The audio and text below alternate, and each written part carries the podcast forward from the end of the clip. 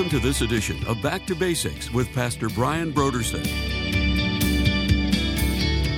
We must sometimes die to our own ambition. We might have plans, we might have goals, we might have things that we're going to do. We're going to accomplish these things. This is what I'm going to do in life. But you know, we should always remember this we just have one life and it will go by. It will soon be past, as someone has said. And truly, only what's done for Christ will last. Life goes by fast, faster than you think.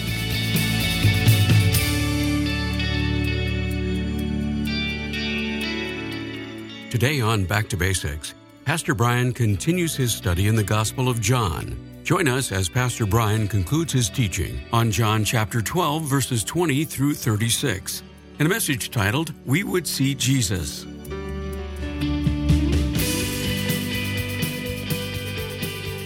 Now, here's Pastor Brian. There are also times when it simply means to love less. And that's the way Jesus is using it here.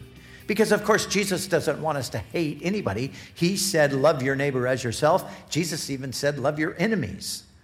So Jesus isn't confused. He's not telling us, on the one hand, to love our neighbor and love our enemies, and then hate your parents and hate your children and hate your spouse. No, he's not doing that. What he's saying, though, is that we are to love less not a morbid self loathing or an intentional harming of oneself, but rather loving your life less than you love Christ.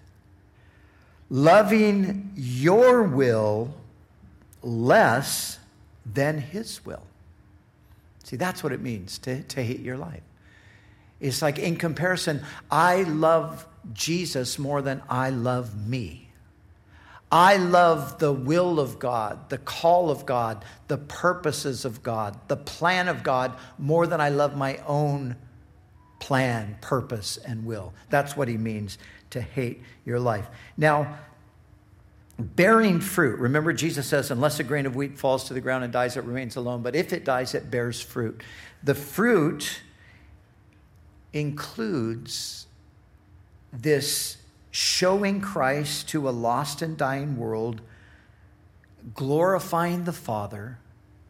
This is what Jesus is saying. This is what my servants will do. They'll follow me, and this is what will happen. They will bear fruit. They will show me to a lost and dying world. They will glorify the Father. But this is what we all must realize that none of this has ever been done, nor will it ever be done by self centered, self indulgent, pleasure seeking, comfort loving churchgoers. It'll never happen. Now, what are we doing? We're a Jesus Formed Church on mission. What's our mission? Our mission is to show Jesus to the world. The world that wants to see Jesus, even though it might not seem like they want to see Jesus, but they do. In many cases, people are just waiting to see a real, genuine picture of what Jesus is like. And we are the ones who get to show them that. But you see, I will never show anybody Jesus if I'm living for myself. It doesn't happen. If it's about me, then it won't be about Jesus. And so, this thing of showing Jesus to a lost world, bearing fruit, glorifying the Father, it's only ever been done by those who sacrifice their time, their energy, their gifts, their resources, their lives as Jesus did. Like a grain of wheat that falls into the ground and dies and brings forth fruit, that's what we must do. Now, listen, I don't, probably don't have to tell you this, but maybe I do. I don't think there's ever been a more self centered generation than the one we find ourselves living in right now. And it's not just one demographic, it's not just millennials, it's not the Gen Zers. You know, these are all the sociological labels that people get tagged with. Uh, some of you are Gen Xers, and some of you are baby boomers, and you know these are these are all generational categories. But it's this self centeredness permeates all these different generational categories. We live in a time of heightened self centeredness. And that is not just part of the culture at large, but we see it all around us, right? It, it, because it all comes down in many ways now to just whatever you want, whatever makes you feel best, whatever your identity is going to be that's going to make you feel the best about yourself that you possibly can, then you've got to lay claim to that. You've got to live that out. And it doesn't matter what anybody around you says or thinks or does. And as a matter of fact, if they disagree with you at all, then you just cancel them because you are at the center of the universe. That, that's the mentality today. But it's not just outside the church, it's a mentality that has permeated the church culture today as well. And so, look, the mission is still the same. The mission is still people want to see Jesus. And we're still the ones who are supposed to be the ones to show him to them, but we can't do it if we're living for ourselves. And like I said, there's never been a time when that has really happened when people were living for themselves, but it's always come through sacrifice. It's always come through people hating their lives in the sense that, no, I want the will of God even more than I want my own will. I want to do what God created me to do more than I want to do what I feel like I'd like to do. You can't find any better examples of this oftentimes outside of missionary biographies. This is one of the reasons why I love missionary biographies. Some of you, I've said this before, uh, some of you are aware of this. Cheryl does a weekly podcast called Women Worth Knowing. I listen to it faithfully every week because the women worth knowing are all they're women worth knowing. They're basically oftentimes most of the time they're they're women who were serving the Lord, they were on a mission to reach people, to help people, to bring Jesus to people. And in doing so, they had to deny themselves. And you often see this with missionaries. In 1956, the year I was born, there were five young men who had a burden, and this burden preceded 1956. Uh, they, they had a vision and a passion to make Jesus known to this, this tribe in Ecuador called the Waorani. And the Waorani were one of these unreached people groups. They had become aware, they studied and prepared themselves the Waorani were also called the Aucas, but they were the Aucas was not their, their true name. The Waorani were their true name, but Auca was attached to them because of their fierceness. They were fierce. They were murderers. They were headhunters. And these five young men, and in some cases their wives, they felt a call to take the gospel to these people. They felt the call to make Jesus known to them. So they moved to Ecuador with that intent. One of them, Jim Elliot, he had written as a young man, he was a student at Wheaton College where he met his wife Elizabeth. He had written in his journal these words. He had written, He is no fool who gives up when he cannot keep to gain what he cannot lose. He is no fool who gives up what he cannot keep to gain what he cannot lose. So this, this is in the heart and in the mind of, of Jim Elliot, uh, Nate Saint, Ed McCully, Pete Fleming, Roger Youderian. These were the five men who went on the mission to reach the Waorani people. In the process of doing this, they all lost their lives. They all lost their lives. They had made contact with the Waorani. They thought that it was, it was positive, it was good. They thought maybe they were making some headway. So they arranged to try to have a face to face meeting with them, and everything went wrong. But the interesting thing about the story is that they had the ability to protect themselves had they chosen to. They had guns at least one gun, a rifle that they had brought with them, of course, just for the reason of, of protection. But there came a point where, when it, they sensed that things were going wrong in their attempt to connect with the Waorani, there was a point where they could have defended themselves, but they chose not to. Because they felt that if they were to defend themselves, they would lessen the, the possibility of reaching these people for Christ. And so, in the process, they were all murdered. All five of them died. But here's the amazing thing remember what Jesus said unless a grain of wheat falls to the ground and dies, it remains alone? They died today. The Waorani people are Christians, the entire tribe. All Christians. They all became believers as a result of this over a process of time. Now, 10 or 15 years ago, we had a missions day here, as we do annually, and we invited the son of one of these men who was murdered. The man was Nate Saint, it was his son that we invited. He came to share with us and told the story, but also on that day, on this platform, stood the man who had speared his father to death, testifying how he had come to Jesus and received forgiveness, and how the whole tribe had since become followers of Jesus. I mean, that is, you know, in some ways in our minds, right? That, that just seems unthinkable. Like, what? They knowingly went in and risked their lives and ended up giving them their lives so that others could see Jesus? Yes, that's exactly what they did.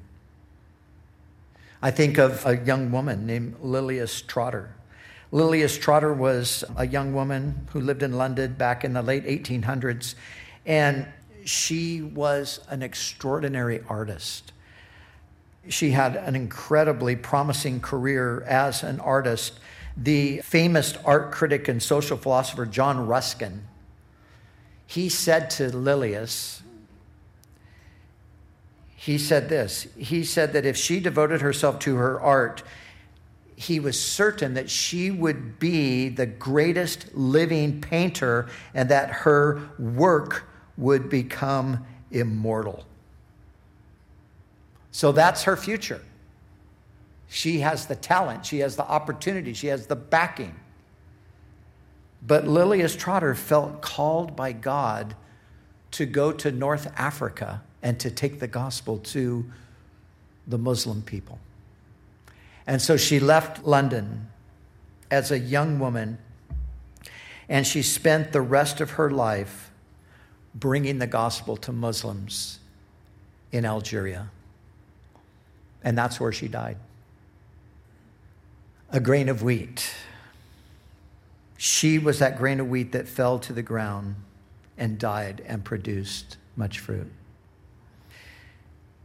We don't necessarily have to move to a foreign country, die a martyr's death, give up a promising career to follow Jesus in his mission, but we might but we might. See, that's what it means not to love your life. It's kind of like this.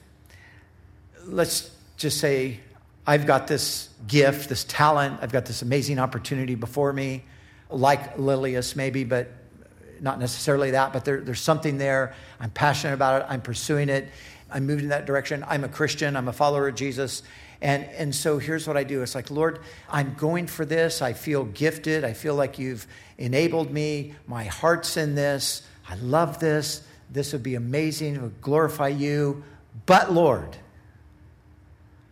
if you actually have something else, then I surrender this to you for that. See, that, that's what we're talking about here. And it doesn't have to be some extraordinary opportunity. It, it basically comes down to just anything, your, your own ambition, whatever, whatever it might be that could possibly stand in the way. You see, in some way or another, we, like the single grain of wheat, must fall to the ground and die in order for fruit to come forth. In order for people to see Jesus, we have to die. Paul the Apostle said about himself, he said, I die every day. And he said about the apostles, he said, Death works in us so life can work in you. Now, when you read Paul's biographical statements in different places in his letters, uh, 2 Corinthians 11 is a great biographical statement by Paul. He talks about his experiences. He talks about how he was stoned, they tried to kill him by stoning. He was beaten several times, he was shipwrecked. He was always meeting one disastrous situation after another. When he says we die every day, that's what he's talking about. But he said, Death is working in us, so life can work in you. You see, Paul knew that if these people, these lost pagan people, were ever going to see Jesus, he was going to have to die to his comfort. He was going to have to die to a life of ease in order to make that happen. And he chose to do it. And so we will have to die to something. We might have to die to our pride the pride that would say, I, I want to be, I want to be seen as something.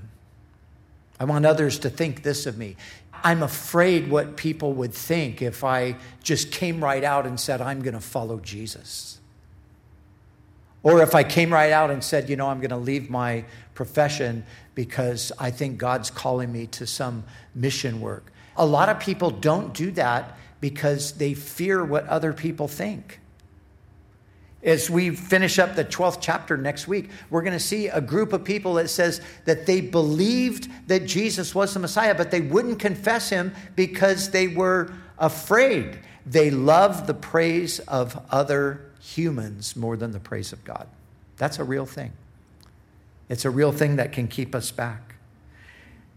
We must sometimes die to our own ambition. We might have plans. We might have goals. We might have things that we're going to do. We're going to accomplish these things. This is what I'm going to do in life. But you know, we should always remember this. We just have one life and it will go by. It will soon be past, as someone has said. And truly, only what's done for Christ will last. Life goes by fast, faster than you think.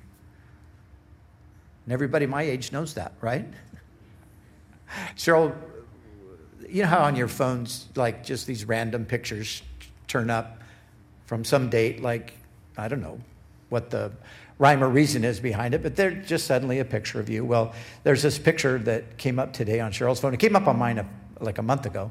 And she looks at it, she goes, Gosh, you look so young in that picture. You were so thin. What happened to you?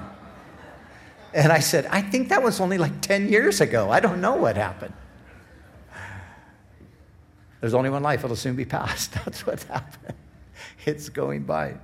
But you know, these are the things. It, we have these ambitions, we have these things, and which in and of themselves are not wrong unless they're in conflict with what God is actually calling us to do. It might be through those things that God will be glorified. If that's the case, wonderful. Hallelujah. That's, that's great. That's fine. But if they're in conflict, that's when we have to make the sacrifice. That's when we have to surrender our ambition, our comfort. Our comfort is a big thing, isn't it? Man, just love the comfort. Now, when I talked about Jim Elliot and, and this group, Nate Saint and these guys, uh, you, you can be sure the last thing on their minds was comfort. That wasn't even a thing, a thing they thought about. They moved to the jungles of Ecuador. There was nothing comfortable about it. Lilias Trotter, leaving London, leaving that place in high society, going to Algeria at the time, poverty stricken, Islamic nation, nothing comfortable about it. But she left the comfort and the ease. But we're a society that we have conditioned ourselves for comfort. And so we want to be as comfortable as we possibly can.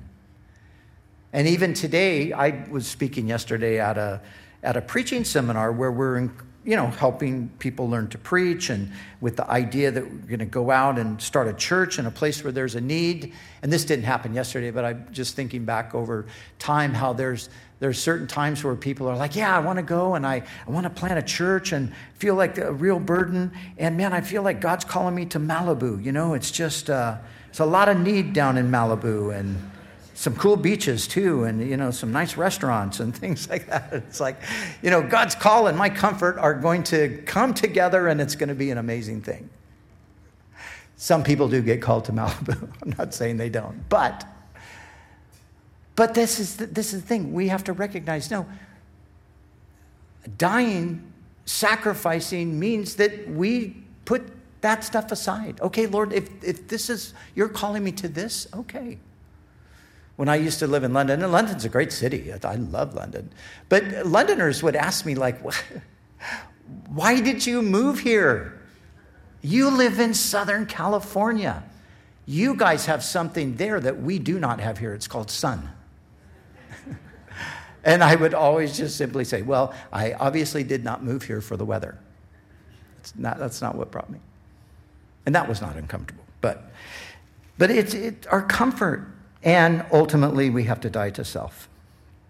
We have to die to self. In closing, the mission of the church is to sacrifice ourselves so others can see. A Jesus formed community on mission. Now, think about that Jesus formed part for a second. You know, there's a term that is, you find it in mostly theological literature, but the term is cruciform. And what cruciform refers to is being formed in the way of the cross. Jesus, when we talk about a Jesus formed community, that we are talking about cruciform because that's Jesus. We're talking about becoming more like Jesus who gave up himself his rights, his life. He sacrificed to fulfill the mission of God. We're a Jesus formed church on mission. We will fulfill the mission by allowing the formation to take place in our lives. And I'll close with this final word. Remember, Jesus said, If anyone serve me, let them follow me. Where I am, there my servant will be also.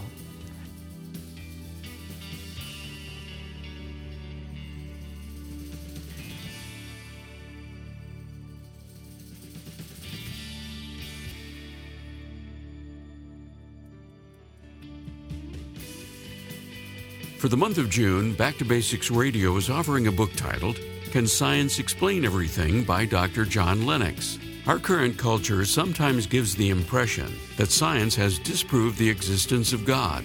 But Dr. John Lennox argues that this is hardly the case. In a clear and simple writing style, Dr. John Lennox presents evidence that science not only fails in disproving the existence of God, but also shows how science and God are compatible. He also tackles the myth that religion depends on faith, but science does not, and that science depends on reason, but Christianity does not. Dr. Lennox also offers a way to scientifically disprove Christianity, but is unable to do so because of the overwhelming evidence. If you want to understand the relationship between science and God, or if you know a person who thinks science and God are mutually exclusive, then you need to get this month's resource from Back to Basics. The book Can Science Explain Everything by Dr. John Lennox is our gift to say thank you for your donation to Back to Basics. So we encourage you to call us right now at 1 800 733 6443 or visit us online at backtobasicsradio.com. We'd also like to remind you that all of our other resources are waiting for you at backtobasicsradio.com or by calling our request line at 1 800 733 6443. That's 1 800 733 6443. Our desire is to encourage you in your daily walk with God. We'll continue tomorrow with more valuable insights from Pastor Brian as we study together in the Gospel of John.